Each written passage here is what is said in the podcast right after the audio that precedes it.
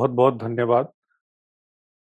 ये कुछ मैं इस विषय पे बात करूँगा जो आज का विषय है, और उसके बाद में यदि प्रश्नोत्तर हो तो वो that would be a more comfortable format for me because पिछले कुछ वर्षों में जिस प्रकार से कार्य किया है, उसमें उत्तर प्रत्युत्तर ही अधिक चला है। इनफैक्ट हमारा अभी का भी activities kind of an answer to what missionaries and jihadis are doing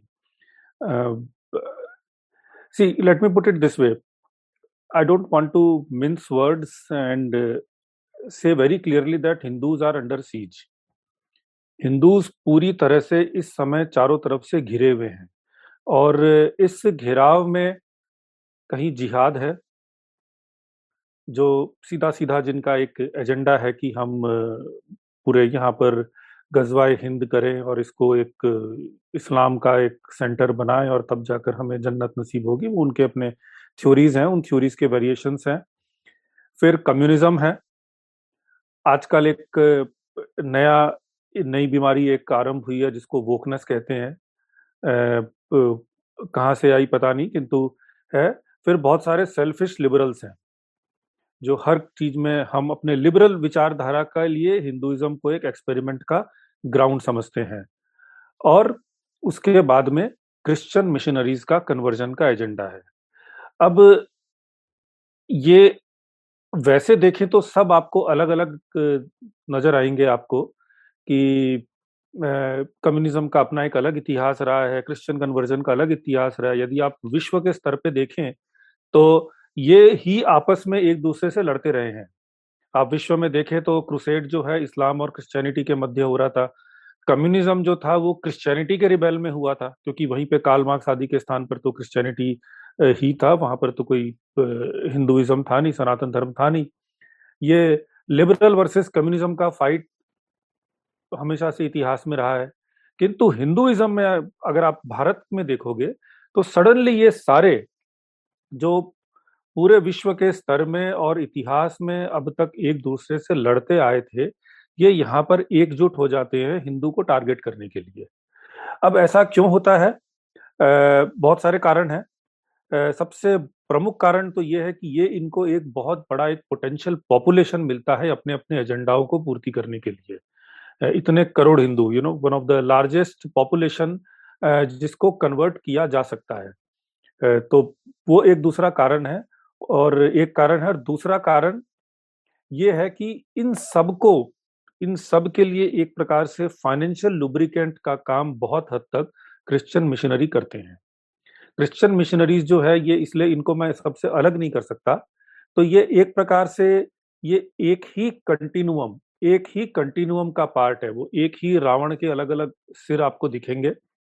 किंतु उसके सोर्स में लुब्रिकेशन का काम क्रिश्चियन मिशनरीज करते हैं और उसके साथ में जो फ़र्स्ट लेवल ऑफ़ हेट्रेड या डिसडेन अपनी संस्कृति के प्रति तिरस्कार की भावना को आगे यू नो बढ़, बढ़ावा देना ये काम क्रिश्चियन मिशनरीज मेरे विचार में क्रिश्चियंस एंड कम्युनिस्ट ये दो बहुत इफेक्टिवली करते हैं। क्रिश्चियंस थोड़ा अधिक इफेक्टिवली करते हैं क्योंकि वो इसको एक समाज सेवा के रैपर के अंदर में इसको प्रस्तुत करते हैं। समाज सेवा के ऑर्फनेजेस आप देखेंगे, आप इनके स्कूल्स देखेंगे, आप इनके हॉस्पिटल्स देखेंगे तो उसके वो पूरा एक रैपर बनाकर और उसके बाद में वो उसको प्रस्तुत करते हैं, किंतु उसके जो बेनिफिशियरी है, ये पूरा का पूरा कंटिन्यूम होता है। और सबसे बड़ी बात है कि ये पूरा एक व्यापार है। ये एक बहुत कुत्सित व्यापार है। ऐसा नहीं है।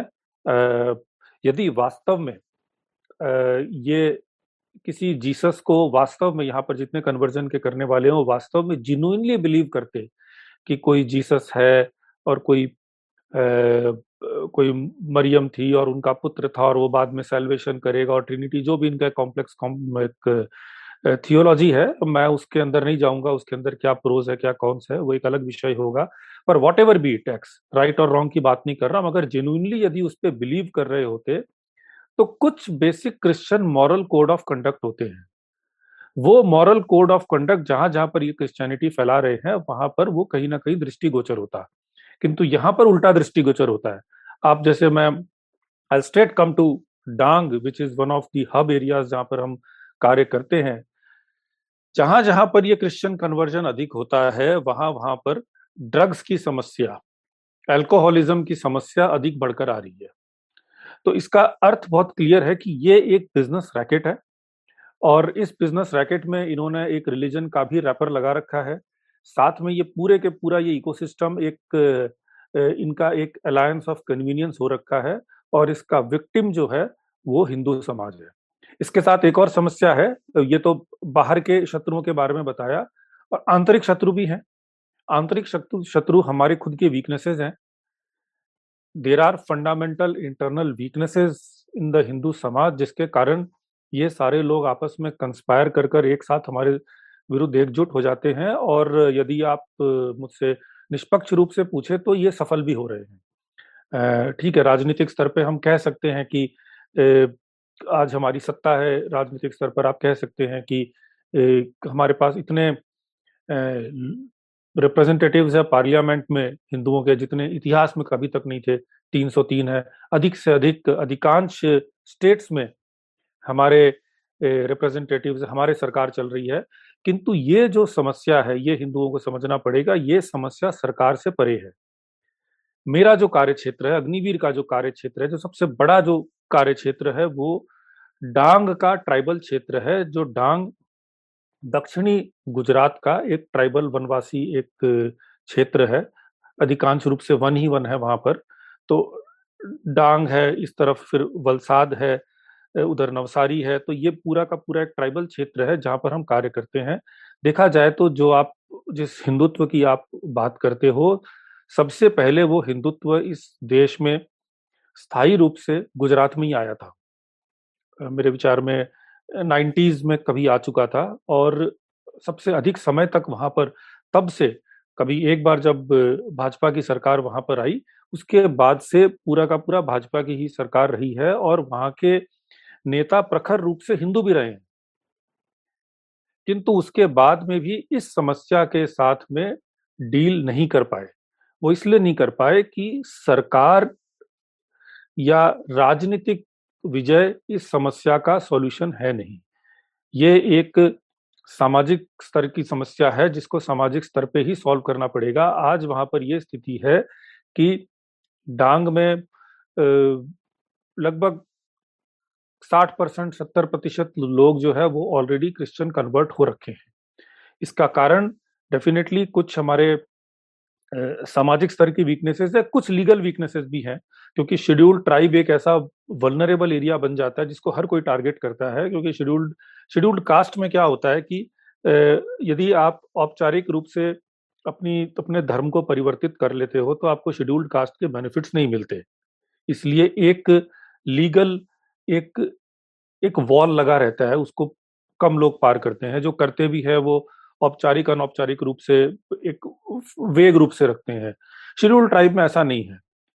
किंतु फिर भी अब यहाँ पर भी ये देखा गया कि ये भी, ये आरंभ करने के लिए तो इंसेंटिव के रूप में अच्छा था। आजकल किंतु पेस इतना बढ़ गया है कन्वर्जन का कि वो ये भी नहीं देखते। वो देखा जाए तो ऑन पेपर कन्वर्जन बहुत कम केस में होता है। दे डोंट केयर उनको तो ये है कि वो, कुछ घरों को चर्च में कन्वर्ट करा देते हैं, कुछ क्षेत्रों को, कुछ मंदिरों को चर्च में कन्वर्ट करवा देते हैं, वहाँ पर गॉस्पेल होना आरंभ हो जाता है। नंबर्स बढ़ते हैं, वो नंबर्स को दिखाकर यूरोप में उसके ऊपर में प्रेजेंटेशंस बनाते हैं फ़िल्में बनाते हैं और उसके ऊपर में मनी मिंटिंग होता है।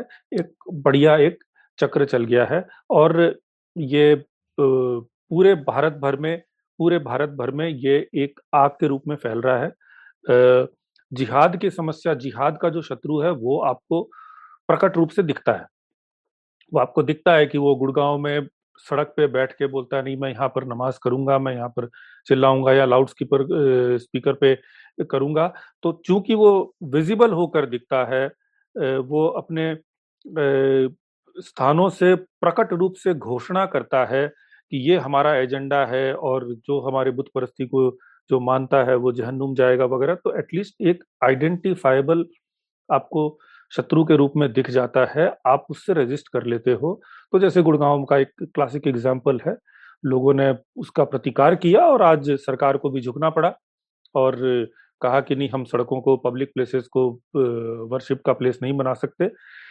यहाँ पर समस्या ये होती है कि ये बड़े सटल रूप से होता है और चूँकि सटल रूप से होता है तो समाज के स्तर पे, हिंदुओं के स्तर पे जो जागृति, जो विरोध इसका होना चाहिए, जो काउंटर होना चाहिए, वो नहीं हो पाता है। तो इसलिए ये एक बड़े समस्या के रूप में बढ़ती जा रही है। अच्छा अब ये जो आपस में लिंक्ड कैसे हैं, इसका मैं एक और एग्ज़ाम्पल देता हूँ। डांग के क्षेत्र में ही, जहाँ पे क्रिश्चियन कन्वर्जन प्रबल रूप से है, वो वहीं पर, उसके आसपास के क्षेत्र में आप देखोगे तो वहाँ पर बीफ माफिया बड़ा एक्टिव है। और ये बीफ माफिया जो है ये ये टिपिकली बीफ माफिया ये इलीगल रूप से पशुओं को इकट्ठा करता है गायों को, भैंसों को भी करता है, पर गायों को अधिक करता है, और उनको लेकर रूट में से इलीगल रूट में से, जंगलों आदि के रूट में से निकलकर पार होने का पूरी प्लानिंग रहती है उनकी। और ये करने में ये सहयोग लेते हैं ट्राइबल्स का। और ट्राइबल्स का सहयोग इसलिए ले पाते हैं क्योंकि क्रिश्चियन मिशनरीज के प्रोपेगेंडा के कारण आज वहाँ के लोग जो एक काल में, एक समय था जब डांग के लोग ये मानते थे कि हम हनुमान जी के वंशज हैं। ये वहाँ पर मान्यता है। वो वो अपने आप को जैसे दंडकारण्य है, कई लोग मध्य प्रदेश में उस क्षेत्र में मानते हैं, किंतु इनका भी मान्यता है कि वास्तव में ये वो दंडक वन है। तो ये अपने आप को मानते यहाँ पर अंजनी माता का मंदिर भी है, आज तो जीर्ण शीर्ण अवस्था में है। तो जो अपने आप को हनुमान के वंशज मानते थे या हनुमान के अनुयायी उस परंपरा से मानते थे, वहाँ पर आज के दिन गाय के प्रति एक वो हो गया कि चलो कोई बात नहीं, गाय कटती है, कटे। बिज़नेस के लिए वो एक बीफ माफिया का रूट यहाँ से निकल कर आ गया है तो फिर यहाँ से इस रूट से जाते हुए फिर वो आपके महाराष्ट्र के अंदर में सप्लाई होती है। तो ये इस प्रकार से पूरा नेक्सस काम करता है इनका। और जैसा कि मैं इसके पहले बता रहा था कि जहाँ जहाँ पे ये क्रिश्चियन कन्वर्जन हो रहा है, वहाँ पर अल्कोहलिज्म और ड्रग एडिक्शन ये दोनों भी साथ साथ में हो रहा है, क्योंकि जब व्यक्ति की ड्रग एडिक्शन बढ़ेगी अल्कोहलिज्म होगी तो सोचने की क्षमता कम होगी तो उनको कन्वर्ट करना, उनके साथ अपने कोई भी एजेंडा को पूरा करना, वो बहुत सरल होता है। अब ये बड़ा ही डांग एक सेंसिटिव क्षेत्र रहा है। इसके पहले भी यदि आप थोड़ा गूगल करेंगे सर्च करेंगे तो ये पता चलेगा कि इस क्षेत्र में ए, पहले भी कुछ लोगों ने प्रयास किया कि यहाँ पर कुछ ये कन्वर्जन के विरुद्ध काम किया जाए और उस समय होस्टाइल सिचुएशन ऐसी बनी कि उन लोगों को काफ़ी कठिनाई का सामना करना पड़ा। कई केसेस तो बहुत फ़ेमस है मैं उनकी आप गूगल करेंगे तो आपको पता भी चल जाएगा। तो समरी में कहूँ तो बड़ा डेंजरस प्लेस है हर प्रकार से। हमने और आज भी वहाँ पर हिंदू संगठन कई काम कर रहे हैं। ऐसा नहीं है कि केवल अग्निवीर एक संगठन है, और भी कई संगठन है जो वहाँ पर काम कर रहे हैं। किंतु अग्निवीर के आने के बाद से लगभग तीन, साढ़े तीन वर्षों से हमने यहाँ पर फोकस करके कार्य करना आरंभ किया। उसके बाद से यहाँ पर बड़ी प्रबल परिवर्तन की लहर आई है और इसका पूरा पूरा श्रेय हमारी अग्निवीर की टीम को, उनकी स्ट्रेटजीज को, उनकी प्लानिंग को उनकी सूझबूझ को और उनकी पवित्र धार्मिक भावना को जाता है। तो मैं आपको एक ब्रीफ में आपको बताता हूँ, फिर आपको कुछ पिक्चर्स के द्वारा भी आपको प्रयास करूँगा बताने का कि क्या क्या हमने किया किस किस प्रकार से हम काम कर रहे हैं। हमारे अप्रोच में क्या डिफरेंस रहा है इसमें एक तो ये रहा कि चूँकि ये पूरे के पूरे ये चाहे कम्युनिस्ट हो, चाहे जिहाद हो, चाहे क्रिश्चियन मिशनरी हो, ये सारा का सारा एक कंटिन्यूअम हमको एक ही रावण के सिर नज़र आते हैं तो अग्निवीर ने अपने आप को आरंभ से इस प्रकार से प्रिपेयर किया कि हम किसी एक समस्या को, एक किसी एस्पेक्ट पे ही हम ये नहीं फोकस करेंगे कि नहीं, हम केवल इनके विरुद्ध लड़ते हैं। आरंभ भले ही हमने जैसे जिहाद से किया था, पर हमने अपने दृष्टिकोण को इतना व्यापक बनाया कि हम सबको एक प्रकार से देख सके, एक तरह से देख सके। जब एक तरह से देखते हैं तो उसका फल ये होता है कि आज उस क्षेत्र में अग्निवीर की शुद्धि की टीम भी बहुत एक्टिव है, जो घर वापसी का कार्य करती है, जो ट्राइबल्स के इंटीग्रेशन का कार्य करती है, और वहीं पे उसी जगह पे हमारी बीफ माफिया के विरुद्ध लड़ने वाली टीम भी बहुत एक्टिव है। जो कि जिनका प्राइमरी काम ये है कि वो हर प्रकार से अपने इन्फॉर्मर्स को लगाकर, अपने पूरी सूझबूझ के साथ में पुलिस के साथ पूरा सहयोग बनाकर पूरा अपना भी एक इंफॉर्मेशन नेटवर्क बनाकर केवल इसके बारे में ध्यान रखती है कि कहाँ से कौन सी बीफ की गाड़ी जाने वाली है, कहाँ पर ये इन लोगों ने गायों को कैप्चर कर रखा है, कहाँ पर उनको रोका जाए, कहाँ पर ये किस किस व्यक्ति के द्वारा ये इंफॉर्मेशन प्राप्त करके ये स्मगलिंग का काम करते हैं बीफ का, उन उन लोगों को कैसे अपने साथ जोड़ा जाए, वो कौन कौन से क्षेत्र है वलनरेबल जहाँ पर इन्होंने इतना वनवासियों को के मन में जहर घोल रखा है तो वहाँ पर कैसे रिवर्स किया जाए? तो एक पक्ष हमारा बीफ माफिया पर कार्य करता है एक पक्ष हमारा क्रिश्चियन मिशनरीज पे करता है। ऑफ़ कोर्स जो हमारे कार्यकर्ता हैं, वो दोनों में काफ़ी मिक्स होते हैं मतलब कार्यकर्ता ये भी कार्य करते हैं, ये भी करते हैं, किंतु दो प्रकल्प है और साथ में एक तीसरा प्रकल्प और जो वहाँ पर चलता है, वो है गौ सेवा का।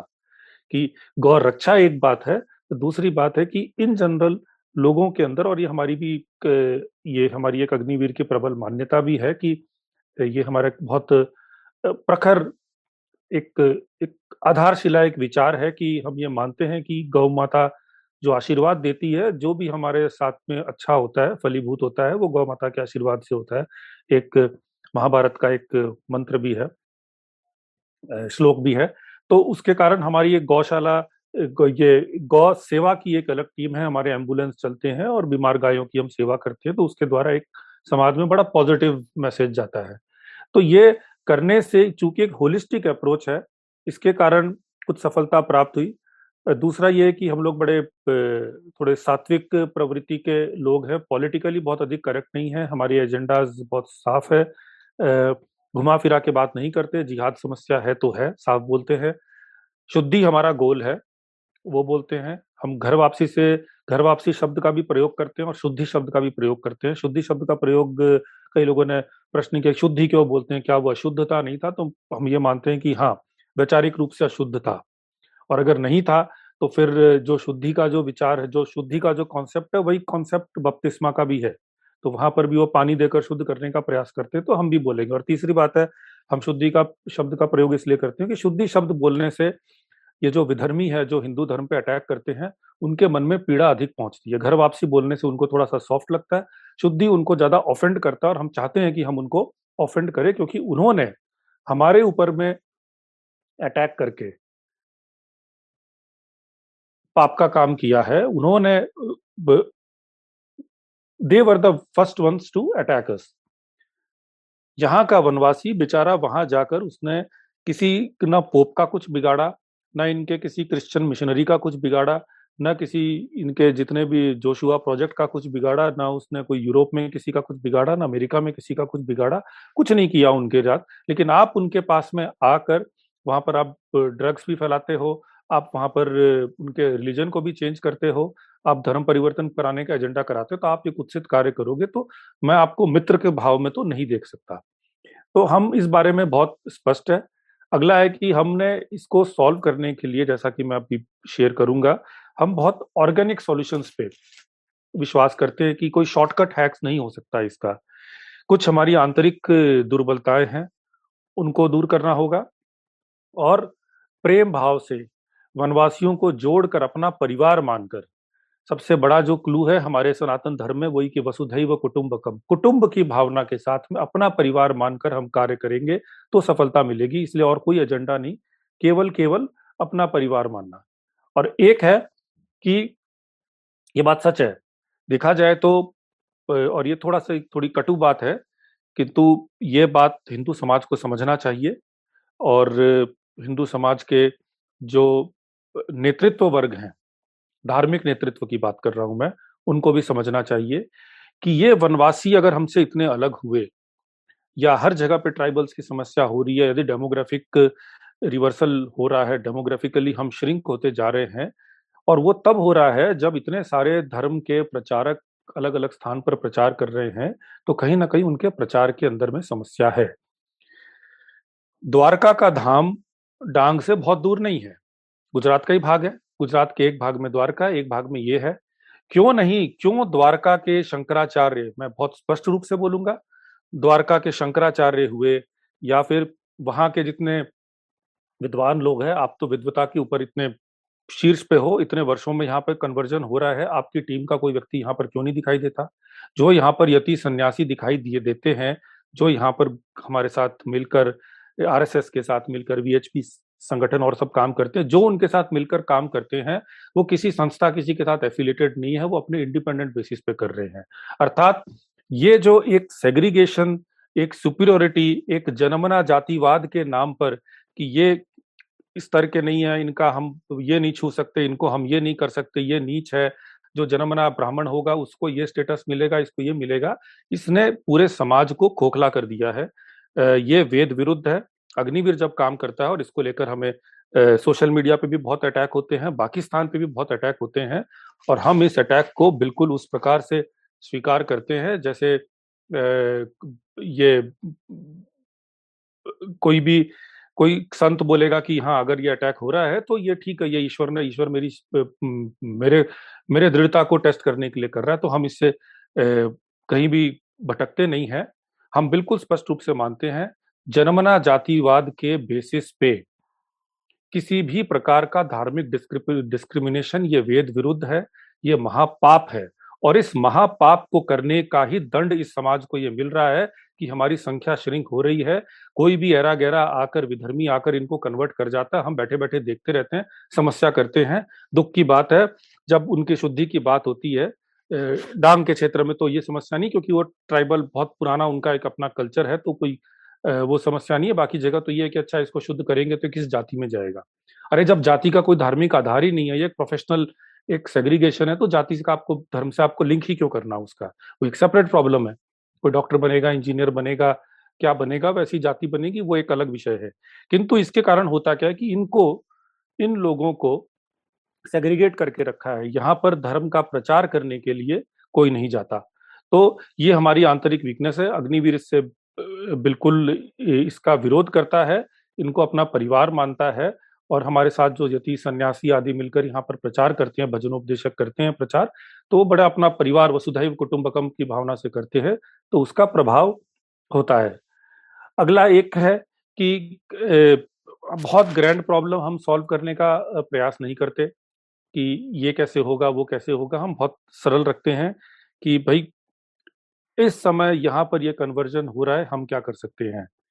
देश में किसकी सरकार आनी चाहिए? फार्म लॉ को रिपील करना चाहिए, नहीं करना चाहिए, एक अलग विषय है, लोग उस पर चर्चा करते हैं, बढ़िया। हमारा फोकस बहुत ग्राउंड पे रहता है और उसके कारण स्थितियाँ पहले से सुधरने लगी है। अब मैं एक प्रेजेंटेशन आपके साथ में शेयर करता हूँ, जिसमें मैंने कुछ कुछ ये बातें लिखी थी इसके विषय में। तो एक कार्य हमने वहाँ पर ये आरंभ किया कि डांग में बहुत सारे जीर्ण मंदिर है तो हमने करीब पचास मंदिर आइडेंटिफाई किए जो कि बहुत ही जीर्ण शीर्ण स्थिति में थे वहाँ पे कोई था नहीं ए, मतलब ध्यान रखने वाला और बड़ा दुख होता है कि वहाँ पर ये मंदिर हैं और जीर्ण शीर्ण अवस्था में और वहाँ पर कितने सारे चर्च बन गए हैं। तो कई स्थानों पे तो मंदिर भी नहीं थे इतनी बुरी हालत में थी। तो हमने क्या किया? एक तो हमने ये किया कि इस प्रकार से शेड बना बना के हमने ऐसी शेड बनाया जहाँ पर 400, 500, 700 कई बार 800, 900 लोग भी एक जगह पर आ सके एक वहाँ पर मूर्ति स्थापना कर दी। इसी को हम मंदिर कहते हैं कई जगह पे शेड कहते हैं। और वहाँ पर भजन करके तो लगभग 300 गाँव है इस समय डांग में। तो वो 300 गाँव में हमने लगभग अभी इस समय मुख्यतः अधिकांश हर गाँव में दस दस लोगों के करीब की एक भजन मंडली की स्थापना कर दी है। और जैसे शुक्रवार नमाज़ का डे होता है और रविवार ये चर्च का डे होता है, शनिवार हमारे भजन का डे होता है, जिसमें विशेष रूप से हनुमान जी का इष्ट मानकर हम ये भजन का कार्यक्रम करते हैं। लगभग अधिक से अधिक गाँव में कोरोना के कारण कुछ वो आ गया था बीच में एक थोड़ा सा एक चीज़ें थोड़ी सी हे वायर हो गई थी, मगर अब वापिस से पटरी पर आ गई है तो हम यहाँ पर भजन का कार्यक्रम करते हैं। लगभग एक भजन के हमारे उसके अंदर में 200-300 लोग डेफिनेटली आते हैं। तो वो हम इस प्रकार से ये करते हैं, ये इस प्रकार से कुछ कुछ जो मूर्तियाँ वगैरह पहले थी, हनुमान जी को इसको हम लोग वापस से रिवाइव करने का प्रयास कर रहे हैं। कुछ ये पुराने, जैसे ये मंदिर है, ये खंडर बन रखे हैं। तो करीब आठ हमने शेड बनाए हैं, चार पाँच मंदिरों को हमने अभी वापस से जीर्णोद्धार किया है। प्रयास ये है कि इन मंदिरों में कम से कम वो एक धार्मिक रूप से अपने अपने जो छोटे बड़े धार्मिक क्रियाकर्म होते हैं, किसी का जन्मदिन होता है, किसी को कुछ ईश्वर, कुछ मानना होता है, कुछ पूजा कराना होता है, अनुष्ठान कराना होता है, उसके लिए एक एक्सेस मिल जाए। अभी तो काफ़ी गाँवों में ये स्थिति हो गई है कि वहाँ पर आपको चर्च बहुत मिल जाते हैं, लेकिन मंदिर नहीं मिलता। तो आठ स्थानों पर तो हमने ये शेड बनाकर ये कर दिया, शनिवार शनिवार हमारा होता है। तीन चार मंदिरों को हमने रिवाइव किया, पचास मंदिरों तक हमारा, हमने आइडेंटिफाई किया स्ट्रेटेजिकली लोकेटेड वो मंदिर, जिनका हम जीर्णोद्धार करें, जहाँ पर मंदिरों का रिवाइवल हो, और लोग फिर उस प्रकार से आए, जुड़े और एक पूरा इकोसिस्टम क्रिएट हो। तो ये ये कुछ है। तो ऐसी जैसे ये कुछ लोकल जगह पे समाचार भी आए तो ये जैसे हमने अलग अलग क्षेत्र आइडेंटिफाई किए कुछ कुछ जगह पे शेड बनाए हैं कुछ कुछ जगह पे मंदिर का काम तो इसके द्वारा लोगों में वापस से एक अपने धर्म के प्रति वापस से जागरूक होने की बड़ी एक प्रबल, एक प्रेरणा उत्पन्न हुई है, क्योंकि क्रिश्चियन मिशनरीज ने इनको बिल्कुल ऐसे बता रखा था कि आप ये तो एक प्रकार से शैतान की पूजा है।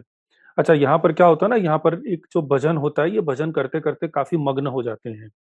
ये कुछ वीडियोस अगर आप अग्निवीर में आप कभी देखोगे तो हम पोस्ट भी करते हैं तो मग्न होते होते कई बार लोग बिल्कुल मग्न होकर नाचने लगते हैं। तो हरे कृष्ण, हरे राम वालों में भी आपने देखा होगा कि वो मग्न होकर नाचते हैं। अच्छा कृष्ण क्रिश्चियन मिशनरीज ने उसका इस प्रकार से प्रचार कर दिया कि ये आप में शैतान आ जाता है। तो ये इस प्रकार से दुष्प्रचार तो हम फिर प्रोएक्टिवली इस प्रकार के भजन कार्यक्रम करते हैं और वो धुन क्रिएट करते हैं कि जिसको ये शैतान कहते हैं वो अधिक से अधिक आए। और लोगों को बताए कि ये शैतान नहीं है, ये आपके अंदर की पवित्र भक्ति की भावना है। इसको लाइए, ये ये रहेगा तो वो जो दूसरा शैतान है वो भाग जाएगा। तो वो हम इस प्रकार से तो ये हमारा ये मंदिर के द्वारा ये हमने वहाँ पर बहुत किया। दूसरा वहाँ पर समस्या इसकी रही है रोज़गार की और उसके लिए हमने एक प्रोजेक्ट आत्मनिर्भर आरंभ किया। जिसके द्वारा हम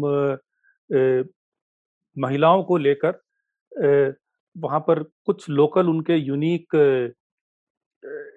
आइटम्स है, पापड़ है या पापड़ के तरह के वैरायटी के वस्तुएँ उनको क्रिएट करते हैं और फिर लोकल मार्केट में ही हम बेचते हैं। तो लगभग पचास परिवारों का इस समय ईश्वर कृपा से पालन हो रहा है इस प्रकार से। टारगेट ये है कि हर गाँव में एक इस प्रकार का एक यूनिट हो। दूसरा एक नशा मुक्ति एक बहुत बड़ा एक नशा एक वहाँ पर एक बड़ा इशू है और उसके लिए हमने एक जो मेथड अपनाया, वो एक किया है स्पोर्ट्स टूर्नामेंट्स का।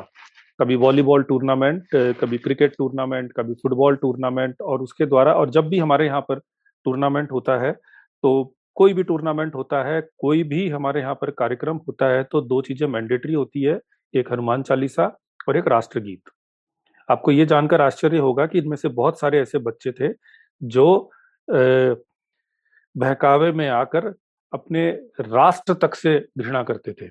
राष्ट्रगीत गाने से इनकार करते थे। तो उनको कि नहीं नहीं ये राष्ट्र तुम्हारा नहीं है इसने तुम हमको क्या दिया वो किया। और ये हमने उल्टा किया तो आज के दिन तो हमारा एक हमने ए, पूरा एक यूनिट हमने तैयार किया जिसमें लगभग डेढ़ सौ बच्चों को हम पुलिस के लिए ट्रेनिंग कर रहे हैं। तो ये अपने आप में एक बड़ा एक पॉजिटिव मैसेज के रूप में गया है कि जहाँ पर लोग अपने आप को राष्ट्र से कटा हुआ मान रहे थे, वहाँ के बच्चे अब राष्ट्र के लिए पुलिस बनकर राष्ट्र की रक्षा के लिए जाना चाहते हैं। वो ट्रेनिंग हमारे कैंप चल रहे हैं। अभी जब बिपिन रावत जी और हमारे वीर जवानों की जब वो जो हुतात्मा हुए वीर गति को प्राप्त हुए तो डांग के हर क्षेत्र में उनके लिए शोक सभा का आयोजन किया गया और उन्होंने संकल्प किया कि हम अपने कर्मों के द्वारा उनकी जो, उन्होंने जो बलिदान दिया है, उसको हम सच्ची श्रद्धांजलि प्रस्तुत करेंगे। तो और ऐसे ही ये ये देखिए, ये टूर्नामेंट के कुछ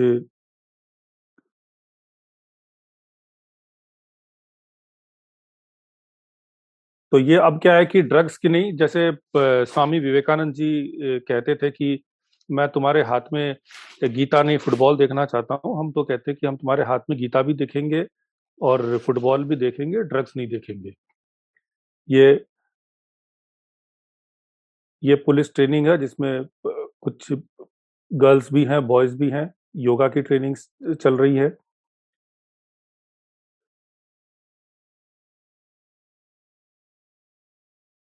और वहाँ पर एक इतनी आर्थिक स्थिति वो थी कि वहाँ पे विवाह करना, क्योंकि विवाह कराने के लिए उतना एक अच्छे रूप से विवाह कराने के लिए सामर्थ्य नहीं प्राप्त होता था तो बिस्किट लग्न होता था वहाँ पर। और बिस्किट लग्न में आपके बिस्किट देकर, बिस्किट एक दूसरे को देकर विवाह हो जाता था तो इनके मन में एक इच्छा होती थी कि कोई हमारा भी एक प्रॉपर रूप से विवाह हो। और इसका लाभ उठाकर क्रिश्चियंस करवा देते थे। तो हमने वहाँ पर सामूहिक लग्न करवाया चालीस जोड़ों का उससे भी बड़ा बड़ा पॉजिटिव प्रभाव पड़ा और बड़े बारात निकाल कर जैसे एक, एक कोई भी एक विवाह होना चाहिए वैसे विवाह कराया उनको उनके दाम्पत्य जीवन को सक्सेसफुली यू नो आगे चलाने के लिए जिन जिन आवश्यकताओं की जिन जिन वस्तुओं की आवश्यकता होगी वो सब देकर हमने किया तो ये एक बड़ा पॉजिटिव चला। योग के क्लासेस हमने चलाया।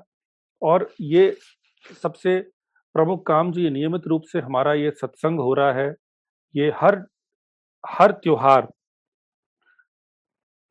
कृष्ण जन्माष्टमी हुई तो जन्माष्टमी का पूरा त्योहार।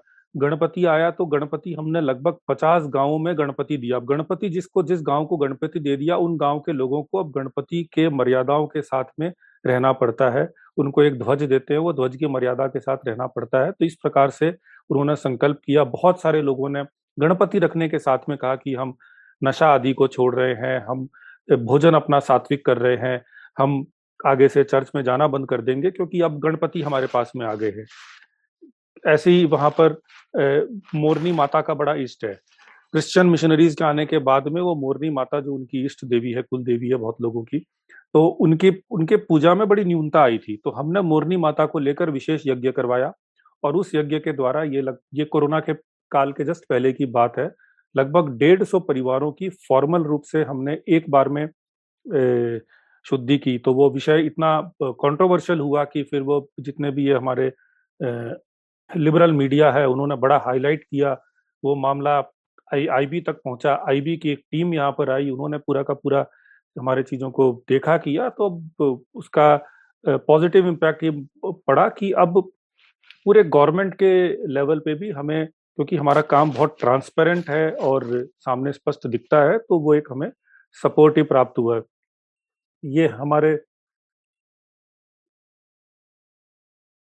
ये हमारे एक ये हमारे शेड शेड के ऊपर जिस प्रकार से मैंने आपको बताया कि यहाँ पर भजन होता और एक कोने में मंदिर सा बनाया है तो इस प्रकार से हम यहाँ पर धर्म का प्रचार करते हैं। तो तो फिर ये भी होता है कि शनिवार को हम ये करते हैं तो फिर रविवार को फिर चर्च में जाने की रुचि अपने आप स्वतः रूप से कम हो जाती है। तो कोई भी जैसे ये गणेश प्रतिमा का मैंने आपको बताया कि ये जगह जगह गणेश, हमने पचास स्थानों पर गणेश स्थापना करवाई, सबको ये दिया गणेश मूर्ति। तो फिर जन्माष्टमी में, हर गाँव में जन्माष्टमी का हमने ये आयोजन करवाया। तो अपने संस्कृति को ही इतनी हमारी विशद सुंदर संस्कृति है, इस संस्कृति को ही वापस से रिवाइव करके और इनको अपना परिवार बनाकर काम करते हैं। तो ये हुआ। कोविड के समय में हमने बहुत रिलीफ का काम किया, उससे भी काफ़ी पॉजिटिव मैसेज चला और हर वीक हमारी एक धर्म सभा होती है, जिसमें हम धर्म के बारे में, धर्म के में, क्या हमारे ऊपर में खतरे हो रहे हैं, क्या हमें करना चाहिए, क्या हमारा निजी आचरण होना चाहिए, हमारी टीम बनती है धर्म सभा में। इसी के द्वारा हम अपनी टीम क्रिएट करते हैं, फिर वो टीम जा जाके गाँव में धर्म प्रचार का काम करती है। राम मंदिर का जब वर्डिक्ट आया तो लगभग हर गाँव में जाकर हमने रामधुन और हनुमान चालीसा का विशेष आयोजन किया। तो राम मंदिर मूवमेंट के साथ भी ये लोग पहली बार जो कि पहले ही अपने आप को थोड़ा अलग समझ रहे थे एक्टिवली जुड़े। तो ये है पॉलिटिकली भी अब हमें सपोर्ट मिलने लगा है, क्योंकि लोग काम देखकर सम्मान करते हैं। तो ये मैं आपको बताया जो एक लगभग डेढ़ सौ लोग परिवार जब हिंदू बने तो जो कंट्रोवर्सी हुई थी, उसके ऊपर में ये है और बाकी हमारे ये ये सब जगह पे कि जो आईबी तक बात गई और बहुत इस पे हलचल हुई थी। और इसके साथ में एक और अब समस्या हम देख रहे हैं, जो यहाँ पर भी अब आने लग गई है, वो है लव जिहाद की समस्या। और ये क्रिश्चियन मिशनरी से तो डायरेक्टली रिलेटेड नहीं है, किंतु ये भी एक ग्रोइंग समस्या हो गई है, और अब तो लगभग ये एक हमारा एक नियमित कार्य हो गया है कि हर वीक दो वीक के अंदर में किसी न किसी बेटी को बचाने के कार्य में भी हमें लगना पड़ता है ये भी एक बड़ी ग्रोइंग समस्या है। तो ट्राइबल, विशेष रूप से ट्राइबल गर्ल्स को अब ये मुस्लिम लव जिहाद ट्रैप वही जो हम उत्तर भारत में देखते हैं, बाकी जगह देखते हैं कि विवाहित लड़का वो इनको टारगेट कर रहा है तो ये एक समस्या और एक है।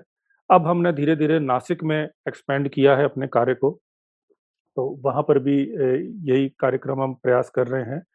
ईस्ट यूपी में काफ़ी शुद्धि का ये है वहाँ पर भी क्रिश्चियन मिशनरी बहुत ज़्यादा एक्टिव है। तो वहाँ पर, क्योंकि जातिवाद को लेकर बहुत अधिक एक स्ट्रांग फीलिंग है और वो है तो वहाँ पर हम ये अपने जनेऊ यज्ञ के द्वारा लोगों को इकट्ठा करते हैं और कई पेस्टर्स की भी हमने घर वापसी यहाँ पर की है। तो यहाँ पर जनेऊ फॉर ऑल हमारे कार्यक्रम का, जनेऊ संस्कार कार्यक्रम का हम आयोजन करते हैं और फिर उनसे शपथ लेते हैं कि अब जनेऊ की मर्यादा के साथ आपको चल रहा है। तो इस प्रकार से काम चल रहा है। अभी गढ़वा में झारखंड में हमने एक आश्रम आरंभ किया है। वहाँ पर भी वो भी क्रिश्चियन मिशनरीज का हब हो रखा है। तो वो भी अब एक बनाया है। लगभग वहाँ एक गौशाला है और आसपास के मतलब एक विद्यालय, संस्कृत विद्यालय खोलने की हमारी योजना है। और अभी भी कुछ कुछ हमारी शिक्षा के काम ऐसे, जैसे ये बहुत, ये देखिए, आप थोड़ा सा एक मैं आपको दिखाई देता हूँ।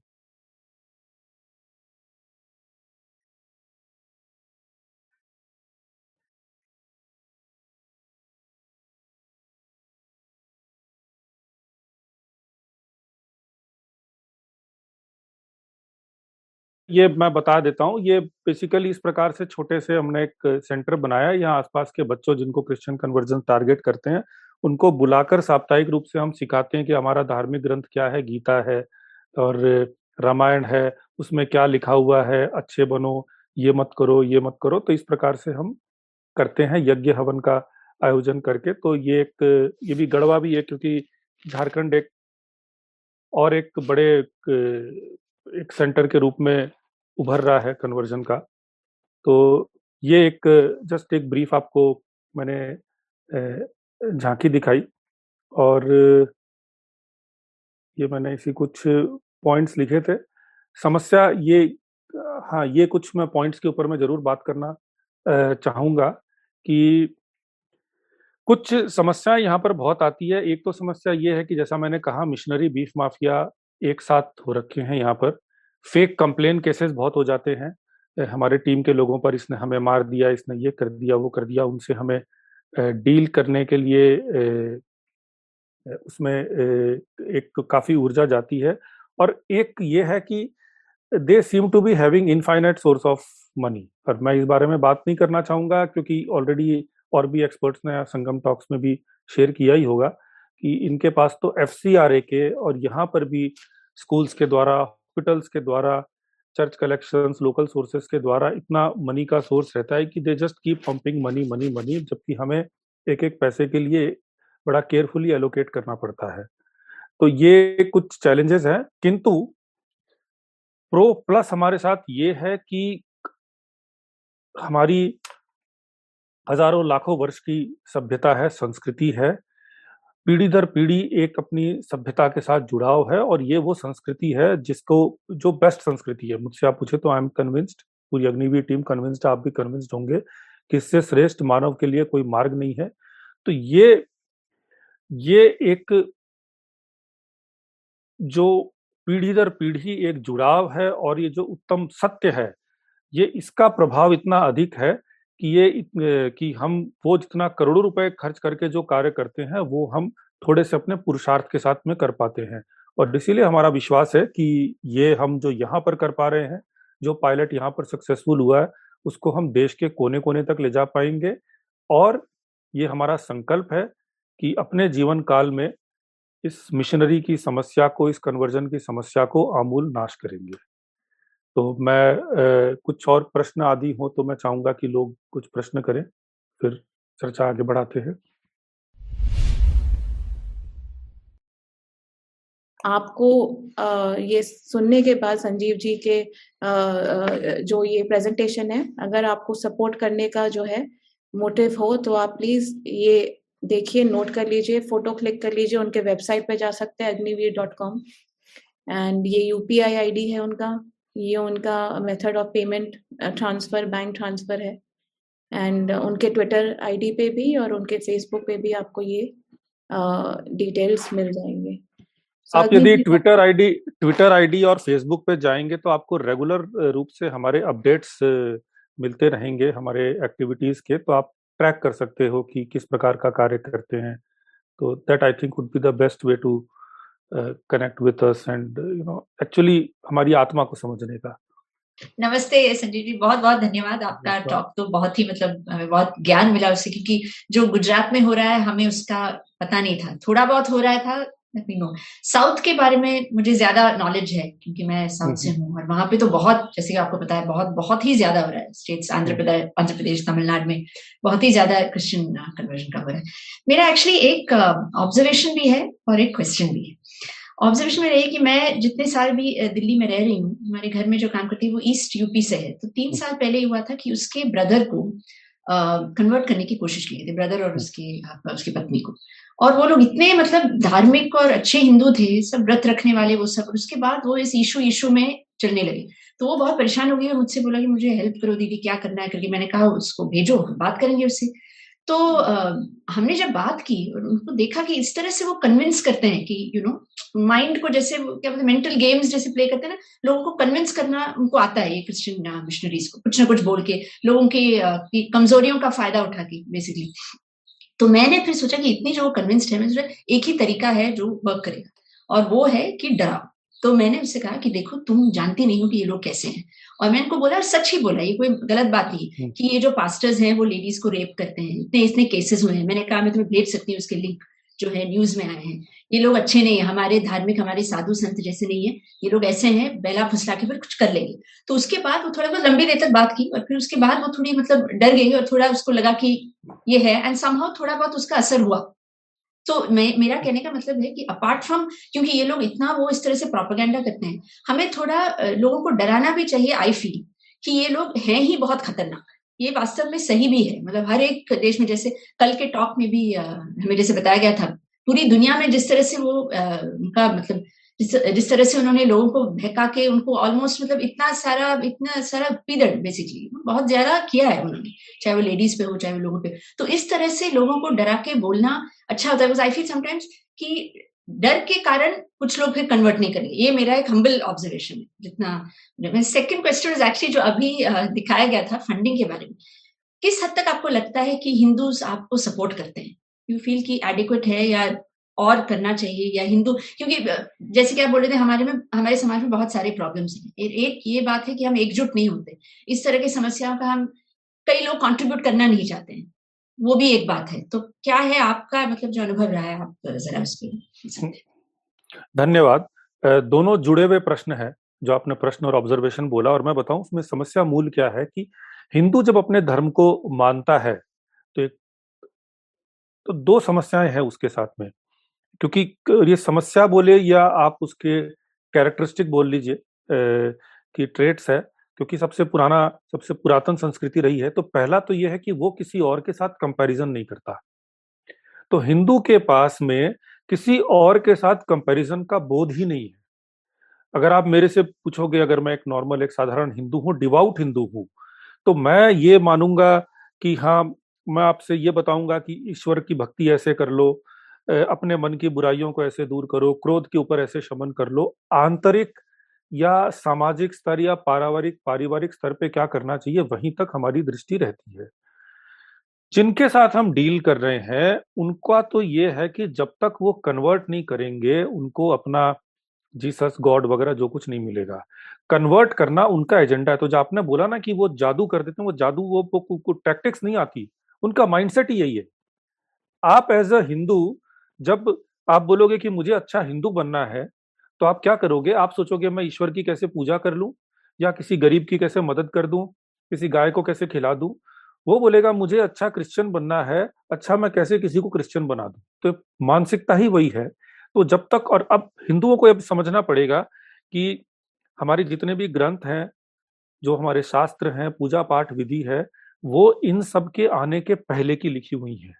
उनका महत्व है, किंतु यदि हम इनके कॉन्टेक्स्ट में उनका क्या एप्लीकेशन होना चाहिए, वो हम नहीं बताएँगे। हम केवल ये बताएँगे कि राक्षस तो रावण था, रावण भी राम के काल में हो गया, उसको राम ने मार दिया तो हम ये नहीं समझ पाएँगे कि आज रावण बनकर हमारे बीच में कौन है।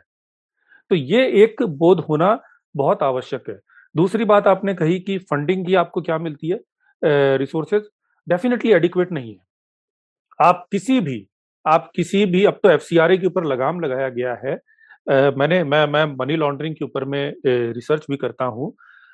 आपको पता है क्रिश्चियन हॉस्पिटल्स के अंदर के थ्रू कितने सारे एक्विजिशन इस पे लग रहे हैं कि ऑर्गन ट्रेडिंग के द्वारा ही ये प्लेसेंटा को बेच बेच के ही कितने कितने मिलियन बिलियन डॉलर्स की एक इन्होंने पूरा इकोसिस्टम बना रखा है। ये एक्विजिशन लग रहे हैं मैं नहीं बोल रहा ये इसके ऊपर में जितने भी फाइनेंशियल एक्शन टास्क फोर्स वगैरह जैसे लोग ये रिपोर्टिंग कर रहे हैं।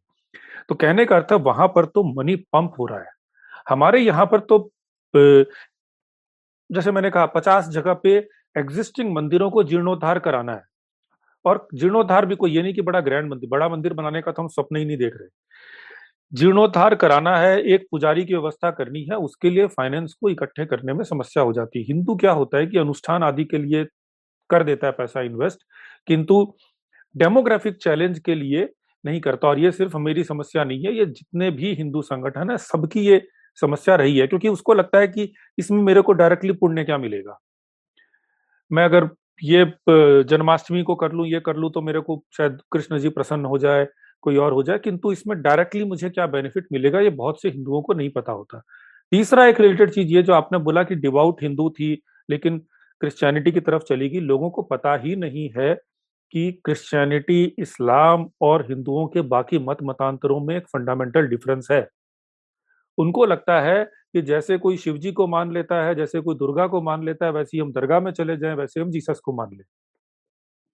ये फंडामेंटल डिफरेंस है नहीं और हमारे यहाँ पर हुआ ये कि जब हम स्वतंत्र हुए, जब एक गोल्डन अपॉर्चुनिटी था हमारे पास में ये बोध लाने का तो हमारे देश के माननीय प्रधानमंत्री जी और उनके शिक्षा मंत्री मौलाना आज़ाद जी ने बिल्कुल एक नया एजेंडा चलाया कि छोड़ो कल की बातें, कल की बात पुरानी। नए दौर से लिखेंगे मिलकर नई कहानी। इसका सटल मैसेज ये था कि जो कल तक का तुम्हारा पूरा इतिहास, संस्कृति, धरोहर है, सबको व्हाइट वॉश करो और अब उसके आगे की बात करो। तो हुआ यह है कि आज के दिन एक साधारण हिंदू को, सबसे ज़्यादा आप देखिए ना, हिंदू इसी पे डिबेट करते हैं, हम तो हर रिलीजन को मानते हैं, ये भी अच्छा है, वो भी अच्छा है। ना उसने ये पढ़ा, ना वो पढ़ा। हिंदुओं के पास ये बोध होना बहुत आवश्यक है कि क्या मेरा है और क्या मुझ पर अटैक करने वाला है। ये बोध नहीं है, ये एग्रेसिवली प्रचार करना पड़ेगा। और आपने जो ठीक कहा कि डराना पड़ेगा, बिल्कुल, ये डराना डराना नहीं है, इसको मैं डराना नहीं बोलूँगा। ये फैक्ट है जिसको सामने लाना पड़ेगा कि चर्च का सेक्सुअल प्रिडेशन के साथ में बहुत पुराना नाता रहा है। अभी भी ये फ्रांस के अंदर में कुछ दिनों पहले खबर आई थी कि कितने वर्षों में कितने ए, कितने बच्चों का कितने हज़ार बच्चों के साथ में यौन शोषण इन्होंने किया है। अभी भी चाइल्ड कमीशन के साथ में आप देखोगे चाइल्ड कमीशन की अभी कई रिपोर्ट्स आई है अभी उन्होंने कई छापे मारे हैं कि कैसे ऑर्फनेजेस में स्कूलों में ज़बरदस्ती बाइबल पढ़ा के करके कन्वर्ट करने का पूरा एजेंडा इस देश में चल रहा है। इस देश की मीडिया इसको छुपाएगी। इस देश में फ़िल्मों के अंदर में बड़ा ऐसे दिखाया जाएगा कि जैसे तुम मदर मैरी के गोद में आया है और तुम जीसस के उसमें आया है तो बड़ा ग्रेट वो है। तो ये एक पूरा एक ब्रेन वॉशिंग चल रही है। We have to fight against it and we have to speak very actively against it मेरा क्वेश्चन टॉपिक से रिगार्डिंग नहीं है। I want to know your personal journey from IIT to IIM and how come you didn't go the same way जो तारिक फतेह जी कहते हैं कि Indians को बस इतना होता है कि मेरा बेटा एमबीए कर ले बस स्पेशली खासकर हिंदुओं को। आप कैसे इस रास्ते पे आए? मुझे अपनी पर्सनल जर्नी बताइए। बहुत ब्रीफ में बताऊँगा क्योंकि नहीं तो विषांतर होगा लेकिन ऐसा है कि जब मेरा आई में इंटरव्यू हुआ था ना तो तब भी मेरे से आई एम कैलकाटा में प्रश्न किया गया था और बोला कि तुम क्या करना चाहते हो? तो मैंने कहा कि मैं गीता का प्रचार करना चाहता हूँ। तो उन्होंने कहा कि, गीता का प्रचार करना चाहते हो तो तुम आयम में क्यों आए हो? तो मैं बोला कि, देखिए, ऐसा है कि आयम करने के बाद में गीता का प्रचार करूँगा तो एक ठप्पा लगा रहेगा तो लोग मेरी बात शायद सरलता से मान ले। वो उसमें मैंने बोला उनको। तो तो ये ये ये मानसिकता तब भी रही थी और फिर उन्होंने मेरे से पूछा भी कि, अगर तुमको हम नहीं सेलेक्ट करें? तो मैंने कहा कि, नहीं सेलेक्ट किया तो आपका लॉस होगा, आपको सोचना चाहिए why should I think about it कहने का अर्थ है कि ये एक कहीं ना कहीं पे भावना थी, जिसको और ये भावना आज भी चलाती है मेरे मेरे हर दिन को, कि इस समय भी मैं अगर बात कर रहा हूँ तो मुझे पता है कि ये हो सकता है कि यही मेरे जीवन का अंतिम दिन हो। और ये बात तो सच है कि एक दिन अंतिम दिन आएगा अवश्य। मतलब ये कि मैं यहाँ पर कुछ भी अचीव कर लू चाहे मेरे डिग्री हो, पैसे हो, कुछ हो, वो मेरे साथ नहीं जाने वाले। तो मैंने कहा कि चूँकि मैं मैनेजमेंट कर रहा हूँ एमबीए कर रहा हूँ, बिज़नेस एमके पीजीडीएम बोलते थे उस समय तो अब बिज़नेस कर रहा हूँ तो बढ़िया बिजनेसमैन वो होगा जो लॉन्ग टर्म इन्वेस्टमेंट करे। तो लॉन्ग टर्म इन्वेस्टमेंट ये रहेगा कि जो चीज़ बाद में छूटना ही है, उसके पीछे नहीं जाकर जो साथ में जाए, उसमें इन्वेस्ट कर लो। तो उसलिए इधर रुचि नहीं रही कॉरपोरेट में प्रयास ज़रूर किया लेकिन कहीं वो बड़ा एलियन सा फील करता था अपने आप को। तो फिर मैंने छोड़ दिया। हाँ उतना ज़रूर रखा कि डेटा साइंस आज भी करता हूँ, उतना कि स्वाभिमान से अपनी आजीविका चला लूँ। पर अंत में धर्म के लिए कुछ करना है यही मेरे साथ जाएगा, इसी प्रेरणा के साथ आगे बढ़ा। अब धर्म के लिए क्या करना है, उसमें फिर गीता को पढ़ा, वेद को पढ़ा, उपनिषद को पढ़ा तो प्रेरणा यही प्राप्त हुई कि जो सबसे बड़े चैलेंजेस लगते हैं, उसके लिए अपने आप को ढाल लो और प्रयास करो। फिर जो होगा वो तो ईश्वर करेगा, गोविंद करेगा। पर अपनी तरफ़ से वो करोगे तो आपके संस्कारों की जितनी अभिवृद्धि होगी उसके हिसाब से आपका मार्ग आगे प्रशस्त हो जाएगा। तो इसी प्रेरणा के साथ में कार्य किया तो अच्छा लगता है और मुझे तो ये लगता है कि ये चाहे ये एक बाहर की जर्नी हो या भीतर की जर्नी हो, वास्तव में एक ही जर्नी है। ये ईश्वर आपके सामने वो वो परिस्थितियाँ उत्पन्न कर देता है जो आपके संस्कार आपके कर्मों के अनुसार आपकी मुक्ति के लिए सबसे श्रेष्ठ मार्ग है। तो बस तो मुझसे पूछे तो जर्नी यही रही है कि आ, सदा ये लगा कि इसको छोड़कर कोई और ऑप्शन था ही नहीं। अब कितना कर पाऊँगा नहीं कर पाऊँगा पता नहीं मगर मेरे पास अब करने को यही है। धन्यवाद। धन्यवाद संजीव जी। मुझे लगता है यही भावना हमारे एंशियंट टाइम्स में थे जब वो कटने को मरने को तैयार हो जाते थे और इन्वेडर्स ये समझ नहीं पाते थे ये भावना जो आपने अभी व्यक्त किया है। तो वो कहीं कहीं ना कहीं लॉस हो गया है हमारे अंदर इसलिए हम मरने से बहुत डरते हैं और हम सब कुछ संजो के जो है रखना चाहते हैं। तो thank you for making us remember that now will come to the next question अच्छा नेक्स्ट uh, क्वेश्चन पे आने के से पहले मैं uh, जरा जसोदा जी का एक सवाल था चैट बॉक्स में। वो ये प्रश्न कर रही थी कि अब मंथली सब्सक्रिप्शन का कोई ऑप्शन है? क्योंकि वो मंथली प्रेफर करती हैं। मंथली डोनेशन uh, का। अभी देखिए हमारे डोनेशन असल में ऑनलाइन है सारे। और आरबीआई ने मंथली के लिए कुछ रेस्ट्रिक्शंस लगा रखे हैं। बैंकों के साथ में कुछ हम हम प्रयास कर रहे हैं कि कुछ एक मिल जाए। तो कईयों ने किया है मंथली, लेकिन वो मंथली में भी फिर आपको हर मंथ वो करते हैं रेकरिंग तो ये कुछ पार्ट हमारे अग्निवीर यूके के थ्रू होता है बट वो एनजीओ वाला पार्ट नहीं है, वो सेपरेट एक है। तो उसमें तो मंथली का ऑप्शन मिल जाता है, क्योंकि पेपाल वो इनेबल करता है। इंडिया में अभी वो इनेबल्ड नहीं है। यूपीआई के थ्रू आप कर सकते हैं। वैसे हम प्रयास में है कि इंडिया में भी एक इजी मंथली पेमेंट ऑप्शन कुछ बन जाए। कैन संजीव जी और अग्निवीर पार्टनर और talk with Hindu American Foundation because NRI Hindus already support their local organizations and much more than in India and they are easier to donate to. ये उनका प्रश्न। Definitely we we can we can connect with them. And देखिए, एक ये भी मैं आपको सच बताऊँ, बहुत ऑनेस्टली कि बहुत एग्रेसिवली हमने भी अभी तक बहुत प्रखर रूप से फंड रेजिंग ड्राइव अभी तक आरंभ नहीं भी किया था। और उसके पीछे कारण ये था कि पहले कुछ प्रूफ ऑफ़ कॉन्सेप्ट को दिखा दें। खुद को भी हम सिद्ध कर लें कि हाँ हम सही दिशा में हैं और लोगों को भी एक विश्वास हो जाए, कम से कम इस स्थिति तक हो जाए कि हम लोगों को बोले कि नहीं, आप हमें हम पे विश्वास करने के पहले आइए एक बार डांग विज़िट कर लीजिए।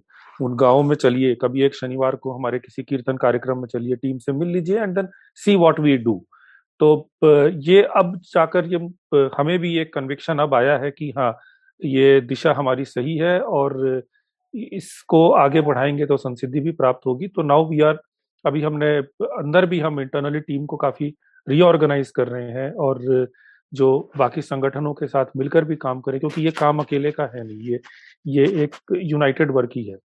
तो वो भी हम करें and yes Hindu American Foundation के साथ में भी हम संपर्क करेंगे। वैसे कनेक्शन है उनका मगर इस विषय को लेकर हम चर्चा करेंगे। uh, मेरा सवाल टांग प्रोजेक्ट से रिलेटेड है। आप जैसे कह रहे थे कि काफ़ी सारी शुद्धियाँ की गई है जो कि ज़रूरी भी थी और बहुत ही अच्छी बात है। I would like to know whether अभी उनका एक ट्राइबल कल्चर एक डिस्टिंग कल्चर एक डिस्टिंग लैंग्वेज होती है। So I I would like to know whether that culture is being revived and protected because otherwise they'll lose their indigenous identity. नहीं देखिए हमारा हमारा एक बहुत क्लियर एक पॉलिसी है कि यू नो मतलब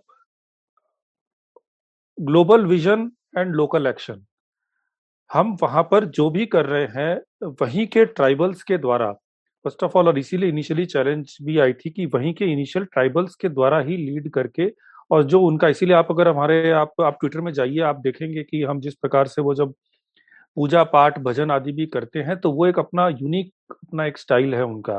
तो उसको ही हम, हमारा इनफैक्ट लक्ष्य बोले तो वही है कि वो जो उनका इंटेंजिबल कल्चरल हेरिटेज है उसी को हम रिवाइव करें। तो वो पूजा की विधि आदि जो भी है, जिस प्रकार से भक्ति करते हैं वगैरह, वो उनके अंदर में और वो आज से नहीं, हज़ारों साल पुरानी उनकी एक संस्कृति है। और जो काफ़ी हद तक बिकॉज़ एक वनवासी क्षेत्र रहा है तो उसमें बहुत ज़्यादा मिलावट नहीं आई है। लुप्त ज़रूर हो गई, मिलावट कम आई है तो हम उसी को रिवाइव करके या जो करते से कहा कि वहाँ पर मोरनी माता का ईस्ट है तो वो उनका ईस्ट करके उन्हीं के हिसाब से वो यज्ञ हवन करते हैं। डेफिनेटली हम अपने सनातन धर्म के मुख्य धारा के साथ में भी उनको जोड़ते हैं, मगर उनके कल्चर को, क्योंकि वो वो हम, वो इसी सनातन धर्म का ही एक शेड है। मतलब पूरे पूरे भारत भर में आप देखोगे कि चाहे राजस्थान में अलग प्रकार से पूजा होती है, बंगाल में अलग प्रकार से होती है, दक्षिण भारत में अलग होती है, लेकिन उसी धर्म का शेड है, वैसे वो भी एक शेड है। तो हम उसके, उस लोकल कल्चर को ही प्रमोट कर रहे हैं, ताकि वहाँ का व्यक्ति अपने रूट्स के साथ एसोसिएट हो। I think, uh, you know, unfortunately, we Hindus are only to blame for our situation because so far nobody has bothered about the tribals. We have ill treated the Harijans. And, you know, when we were in school, uh, we were made to say that in the name of the Father and the Son, and nobody objected to it. For 11 years, we have done this. We have all been to Christian schools. Unfortunately, they were the best schools at that time. So, uh, I mean, okay, our parents never objected, but today, if you say even one line from the Gita, the whole world uh, gets up. And another thing I want to say in Hindi movies, you know, like a Prant character, he'll go and pray in a mosque and, you know, calm ho jata hai. And these producers are hindus only. So why are we doing all this to ourselves? Lataji uh, i'll be very honest. We have been brainwashed since independence. Hum sab uske we all are we all are victims of that brainwashing. That brainwashing has happened through politics that brainwashing has happened through media that brainwashing has happened massively through bollywood. Uh, i have i normally call bollywood urdu wood.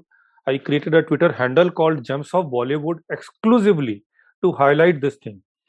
From 70 years of films, you know, from the first uh, so-called classic film Mother India to Dilip Kumar's classic film Dag, से लेकर अभी you know next week on Christmas there is a film Atrangi coming of Akshay Kumar how they specifically specifically target and mock Hindus, Hindu cultures, Hindu rituals आप ये बात कर रहे हो मतलब I I get very emotional about it the Hindu the Bollywood entire Bollywood जो आपने बात कही है बॉलीवुड इज़ ऑल अबाउट कि एक लालची बनिया बलात्कारी ठाकुर एंड धूर्त पंडित ढोंगी पंडित। ये और एक बहुत महान रहीम चाचा एक बहुत दया का मूर्ति यू नो कोई जीसस का कोई पादरी फादर के जहाँ पर यू नो अनाथ बच्चों को वो ख्याल में रखता है। This has been the kind of this thing then they have been brain wash we are ashamed आप अपनी बात कर रहे हो you are about Christian school I come from Calcutta I come from Calcutta and I studied in an era which was hub of communist raj. My history teacher was the wife of the uh, education minister of bengal. And the way we were you know very specifically told कि नहीं, ये तो mythology है। मतलब this was the situation कि thanks I mean huge credit for revival goes to the Ram Mandir movement वरना उसके पहले ये सिचुएशन था कि we were ashamed in Kolkata to in our school to say that I believe in Ishwar मैं भगवान को मानता हूँ। यू नो बचपन में पूजा करके यहाँ पर तिलक लगाकर स्कूल में जाते थे। तो ऐसे लगता था कि ये मिटा लो, वरना ये वाली टीचर आकर ऐसे पॉइंट करेगी, तू तिलक लगाता है। तो ये जो आपने भी किसी ने दिखाया ना कि गीता को डस्टबिन में फेंक दिया गया था people like you know when we were small kids we have faced it and तो this was this was considered okay उस समय के हिंदू भी बोले, नहीं, चलो ठीक है, चलता है, वगैरह। But things have to change we have had enough of this nonsense we need a full revival हमें अपना we have to restore our demography हमें अपना डेमोग्राफी भी रिक्लेम करना है हमें अपना कल्चर भी रिक्लेम करना है हमें मीडिया भी रिक्लेम करना है बॉलीवुड भी रिक्लेम करना है। It has to go in our way और get lost this is the kind of attitude at least I work with मेरा प्रश्न ये था कि आ, मेरा ऑब्जर्वेशन ये है कि चार हिंदू तब मिलते हैं जब किसी को कंधा देना रहता है। और आपने एक पॉइंट बहुत अच्छा बोला कि ये सोचते हैं कि हमको इसमें पुण्य क्या मिलता है तब आगे बढ़ते हैं उस काम करने में। तो यहाँ पे मैंने ऑब्ज़र्व किया है कि आ, हमारे राजस्थानी बंधु जो है वो अमावस के दिन आ, अपनी दुकानें बंद रखते हैं बिज़नेस बंद रखते हैं क्योंकि वो गौशाला में जाके काफ़ी सेवा करते हैं। और मैं जब उनको बोलता हूँ कि क्या हम यहाँ पर गौ हत्या निषेध के ऊपर कुछ कर सकते हैं क्या तो सब हाँ बोलते हैं लेकिन कोई आगे नहीं आता है कोई बढ़ता नहीं है कि हम जाएँ लोकल कॉरपोरेटर से बात करें स्लॉटर हाउस बंद करने के लिए या किसी छोटी सी रैली निकाले यहाँ पर ताकि यहाँ पे थोड़ा सा इसका प्रभाव बने और जो यहाँ पे स्लॉटर हाउसेज हैं, गौ हत्या होती है, उसका निषेध हो तो इस विचार में जी आपका क्या मार्गदर्शन रहेगा कि कैसे जो ऑलरेडी इकोसिस्टम है, जो ऑलरेडी पद्धति चल रही है, इसको हम कैसे जागरूक करें ताकि उनकी मात्र शक्ति भी आए और हम लोग भी मिलके कुछ यहाँ पे हमारी एरिया में जो स्लॉटर हाउसेज हैं, गौ हत्या होती है, उस पर पूर्णतः निषेध ला पाए। धन्यवाद। देखिए मैं थोड़ी सी कटु बात बोलूँगा। हो सकता है थोड़ी अनपॉपुलर ओपिनियन हो, पर जितना मैंने इतिहास में पढ़ा है, सीखा है उससे यही समझ में आता है कि एटलीस्ट मेरा ये अप्रोच रहा है कि सबको, सारे एक एक हिंदू को जगाना ये ना तो मेरे बस का कार्य है, ना मैंने अपना एजेंडा बना रखा है। क्योंकि ये तो ये है कि, मैं क्या करूँ? मतलब आप राम जी के काल से आप देख लें, शिवाजी के काल को आप देख लीजिए रिसेंटली शिवाजी को भी वो कुछ गिने चुने एनलाइटेंड हिंदूज के साथ ही मिलकर वो करते थे, जो भी अपने, जितने भी एक्सपीडिशन उन्होंने किए, और बाकी जो थे, उनके तो कई जगह पर आते हैं कि वो बैठकर वहाँ पर एक्सपीडिशन कर रहे हैं और लोग वहाँ पर तालियाँ बजा रहे हैं। उनको कोई फ़र्क नहीं पड़ता कि अभी हम पे रूल करने वाला शिवाजी होगा या रूल करने वाला कोई जिहादी होगा। तो कहने का मतलब है कि ये बाई स्टैंडर्ड जो पॉपुलेशन है, ये बहुत बड़ी है और एक लेवल के आगे इनको अवेकन करना एक पैरेलल में एक लॉन्ग टर्म प्रोसेस हो सकता है, मगर we cannot depend on them to bring on the transformation जो हमारे धर्म की मांग है। उससे अच्छा ये होगा कि जो भी, जैसे शिवाजी ने अपने समय में दस बारह अपने जैसे बच्चों को इकट्ठा करके यूथ को टीनेजर्स को इकट्ठा कर करके उन्होंने किला फतेह प्रारंभ किया हम वो कार्य करें, जो कुछ जागे हुए लोग हैं। सुख की बात यह है पॉजिटिव मैसेज ये है कि आज के समय पहले से अधिक जागे हुए लोग हैं। आप ये तो विश्वास करिए कि जेम्स ऑफ़ बॉलीवुड हैंडल में मैं जो बातें कहीं, लिखता हूँ, यही बात आज से पाँच साल पहले करता तो भयंकर भाई ट्रोल होता। कि नहीं, ये कैसे बोल दिया? तुम तो यार हर बात में कमियाँ निकाल रहे तुम तो इसमें भी कमी निकाल रहे फिर एंटरटेनमेंट क्या रहेगा? शुरू में होता था, जब मैंने पहली बार ये डाला था इसका मजरू सुल्तानपुरी का हिट गाना। जेम्स ऑफ़ बॉलीवुड में एक वर्ष पहले जब मैंने डाला कि, पत्थर के सनम तुझे हमने मोहब्बत का खुदा माना, बड़ी भूल हुई हमसे। तो मैंने ये कहा कि सनम शब्द जो उर्दू से आया है और ये तो बॉलीवुड में सनम को एक एक गर्लफ्रेंड बना दिया गया। सनम का अर्थ होता है मूर्ति। तो पत्थर की मूर्ति तुझे हमने खुदा माना, हमसे भूल हुई, ये इसका एसेंस है। तो उसमें बड़े लोगों के, क्योंकि पत्थर के सनम सुन सुन के हो सकता है कि कईयों ने ये इस तरह के गाने एक दूसरे को सुनाकर अपनी गर्लफ्रेंड्स को प्रसन्न भी किया हो सकता है विवाह भी हुई होगी, जो भी है कि इमोशनल कनेक्शन होगा।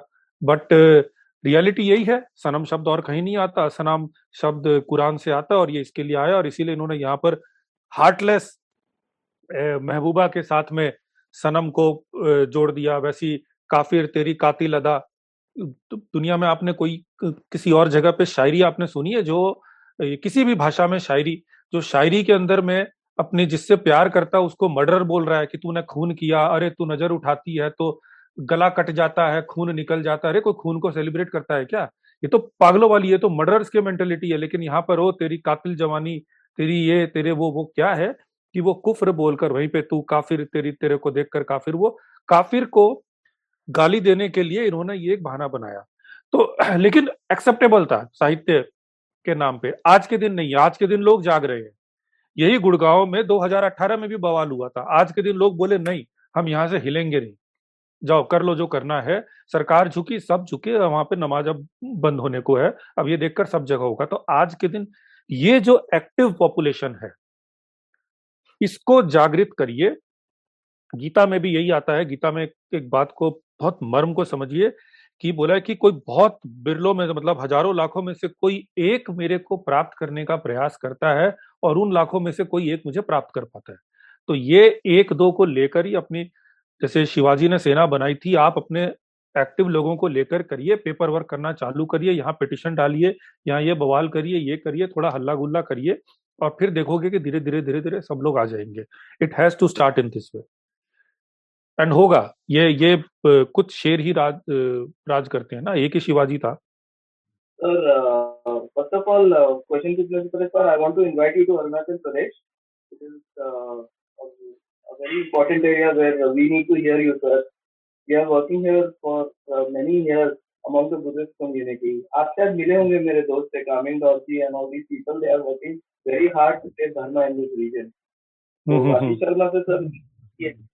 मैं आपको भी इनवाइट करना चाहता हूँ सर कि आप आके यहाँ हमारे साथ इंटरेक्ट कीजिए and inspire our people also because we are part of the Sanatan Dharma definitely definitely and we are very inspired by you and we are very thankful to you you वो का सब sir हम लोग तो plus communist थे और secular थे sir हम तो दरगाह वरगाह चढ़ाते थे सब कुछ करते थे but after coming to our sir we have change and we are working for dharma now sir I come to my question क्या हुआ है कि we are very disappointed with the current government sir क्योंकि जो भी काम हम कर रहे हैं it's all based on the have uh, elected us about Christian conversions and uh, Islamic uh, agenda and everything.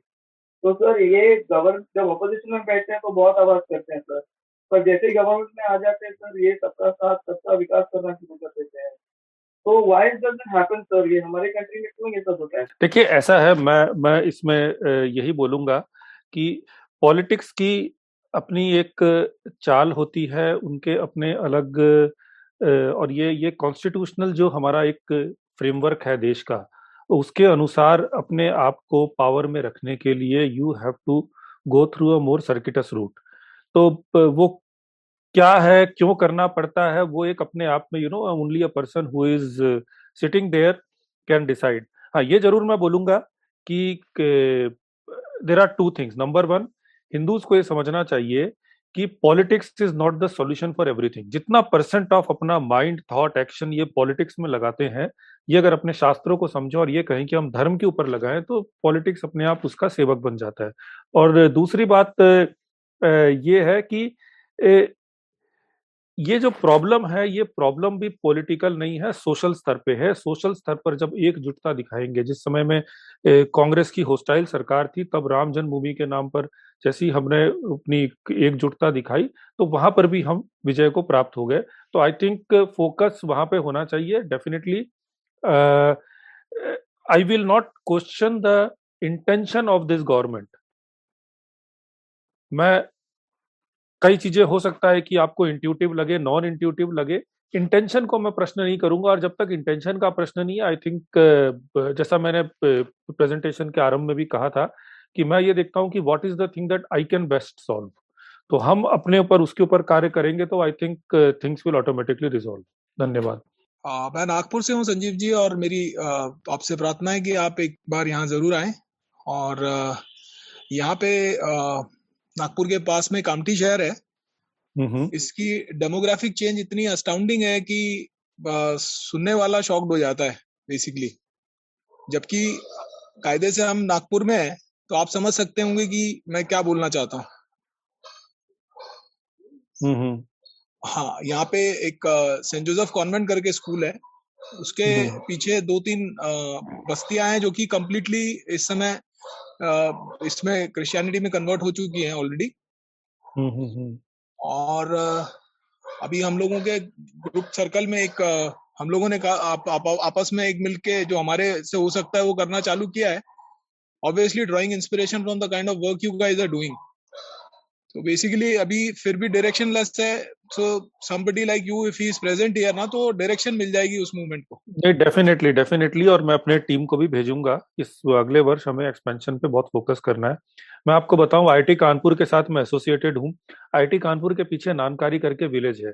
अभी हमें पता चला कि उसके पीछे के पार्ट में काफ़ी शॉकिंगली कितना कन्वर्जन हो गया है। And we just started a team now there क्योंकि वो वाल्मीकि समाज के लोगों को कन्वर्ट कर रहे हैं तो वहाँ पर तो ये ये मैं समझ सकता हूँ कि ये होगा। तो वी विल वी विल आप अपना प्लीज़ मेरे को ट्वीट कर दीजिएगा या अपना डीएम कर दीजिएगा एंड मैं टीम को भेजूँगा and let us let us crack this हम लोग ज़्यादातर इंजीनियर्स हैं and we have a circle wants to do this and हमारा मतलब मैंने ज़्यादातर लड़के कोई यूएस में है कोई न्यूजीलैंड में है और सारों का यही शिकायत है कि भाई there is no voice for us which is coordinated and which is like long sustaining मतलब इनिशिएटिव्स हम्म, हम्म। उठते हैं फिर बैठ जाते हैं तो वो इसलिए कैसा ना कि आप जैसे किसी इंसान से जो ग्राउंड पे काम कर रहा है उससे जुड़ना बहुत ज़रूरी हो गया है दो मेरे छोटे छोटे सवाल हैं first is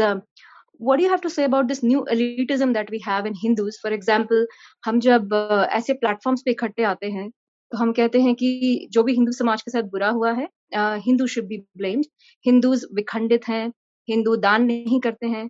क्या आपको लगता है कि ये धिक्कार करना एक समाज पे प्रेरित करेगा उन्हें आ, कुछ करने के लिए? स्पेशली वो समाज जो सत्तर साल पहले जिसके पास पर्याप्त भोजन नहीं था आज अपने कदमों पे खड़ा हो रहा है और धीरे धीरे आगे बढ़ रहा है।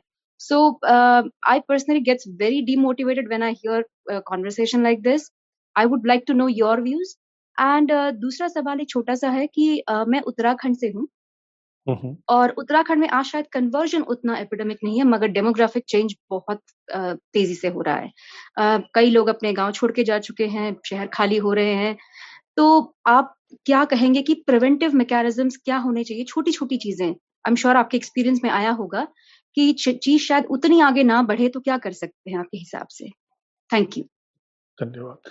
देखिए, पहले वाले में मैं बोलूँगा कि जो ये धिक्कार करते हैं एक बैलेंस तक करे तब तक ठीक है। ऑब्वियसली केवल हम क्रिटिसाइज करेंगे तो वो डिमोटिवेट करता है, मगर ये बात भी आपको समझना पड़ेगा कि जो धिक्कार कर रहा है, वो भी अपने आप को उस परिवार का भाग मानकर कर रहा है। वो एक प्रकार से उत्तरदायित्व अपने ऊपर ले रहा है। तो ये सम्मान का विषय है। कोई बाहर वाला करे तो डेफिनेटली एक अलग रिएक्शन होता है, मगर कोई अपने आप को मानकर कोई ये बोलता है कि हाँ हमारे अंदर कमी है, हमें काम करना चाहिए। तो ये यहाँ तक तो पॉजिटिव है, लेकिन हाँ ये ज़रूर बात है कि बहुत सारे लोग, मैं देखता हूँ, एक ट्रेंड बन गया है कि वो केवल कोसते रहते हैं, कोसने से आगे नहीं जाते। तो वो एक बहुत ही नेगेटिव माहौल करता नहीं, कुछ नहीं हो सकता। मतलब फिर एक वो डूम्सडे कॉन्स्पिरेसी वाली चीज़ है, जो नहीं होनी चाहिए। इवेंचुअली पॉजिटिव होकर हमें सोचना चाहिए कि हम कैसे लोगों को इकट्ठा करें जोड़े और काम आगे बढ़ाएँ। तो एक होता है गैप आइडेंटिफाई करना और एक उसके सॉल्यूशन पे कार्य करना। 80-90 परसेंट फोकस सॉल्यूशन पे होना चाहिए पाँच दस परसेंट गैप आइडेंटिफिकेशन में हो तब तक अच्छा रहता है। दूसरा आपने कहा कि उत्तराखंड में आ, लोग छोड़ के जा रहे हैं। देखिए मैं आपको बताऊँ डेमोग्राफिक इरोजन भी हो रहा है वहाँ पर। आ, बहुत रोहिंग्या वहाँ पर बस रहे हैं और हरिद्वार ऋषिकेश के क्षेत्र में हमारी टीमों की सूचना आई है कि वहाँ पर काफ़ी डेमोग्राफिक शिफ्ट हो रहा है। यहाँ तक कि आपके ये केदारनाथ, बद्रीनाथ के क्षेत्र में भी बहुत रूप से वो हो रहा है, इरोजन वो बद्रीनाथ के ऊपर डिमांड ही कर रहे हैं कि बदरुद्दीन, काजी बदरुद्दीन का यहाँ पर मजार बनना चाहिए, वही उसी ने मंदिर की स्थापना की। तो वो एक छोटे रूप में है, मगर यदि हमने डील नहीं किया तो बड़े रूप में होगा। तो एक तो ये बात आवश्यक है कि हिंदू वहीं पे रहे, इरोजन ना हो। तो वहाँ पर व्यापक रूप से रोज़गार और आज इंटरनेट की स्थिति है तो कुछ इस प्रकार के वर्क आदि क्रिएट किए जाए कि लोग वहाँ से ना जाए, शहर की तरफ़ नहीं जाए, वहीं पर उनको मिले क्योंकि वहीं पे वो बैठे रहेंगे। तो वहाँ पर हमारा, हमारी पॉपुलेशन रहेगी और आप जाओगे और कोई वहाँ पर आए जा रहा है तो कुछ समय बाद में, आज से मेरे विचार में पंद्रह बीस वर्ष बाद में डेमोग्राफिक शिफ्ट काफ़ी सिग्निफिकेंट दिखेगा। थोड़े प्लेन के क्षेत्र में ऑलरेडी आरंभ हो चुका है। तीर्थ क्षेत्रों में धीरे धीरे हो रहा है कुछ कुछ जगह पे हमने देखा कि जैसे मंदिरों के क्रिटिकल सप्लाई के काम में वहाँ पे जो कंस्ट्रक्शन के काम में, वहाँ पर अब एक पर्टिकुलर पॉपुलेशन की वृद्धि अधिक हो रही है। तो ये कंसर्न का विषय है and I think the only solution is की वी फाइंड मैकेनिज्म्स कि लोग वहीं पे अच्छे रोज़गार को लेकर करें और आज के दिन बहुत जगह पे ये एक्सपेरिमेंट्स किए जा रहे हैं विश्व भर में कि people want to stay close to their nature with basic facilities probably that is the way out thank you Sanjeev ji आखिरी प्रश्न है विशाल जी से वो कह रहे हैं कि for nearly 65 plus years we were fed fake thought that we got independence by ahimsa our saffron warrior are discounted in literature movies and museum how a simple person with no political power can bring change and challenge this ingrained false psyche in the Indians? देखिए कोई व्यक्ति एक ordinary कोई भी नहीं होता, सब विशेष है। ये प्रश्न तो फिर शायद शिवाजी से भी हो सकता था कि how could he bring change ये प्रश्न राणा प्रताप से भी हो सकता था ये प्रश्न तो जितने भी हमारे साधु संत, जिन लोगों ने भी जागृति लाई है उनसे हो सकता था।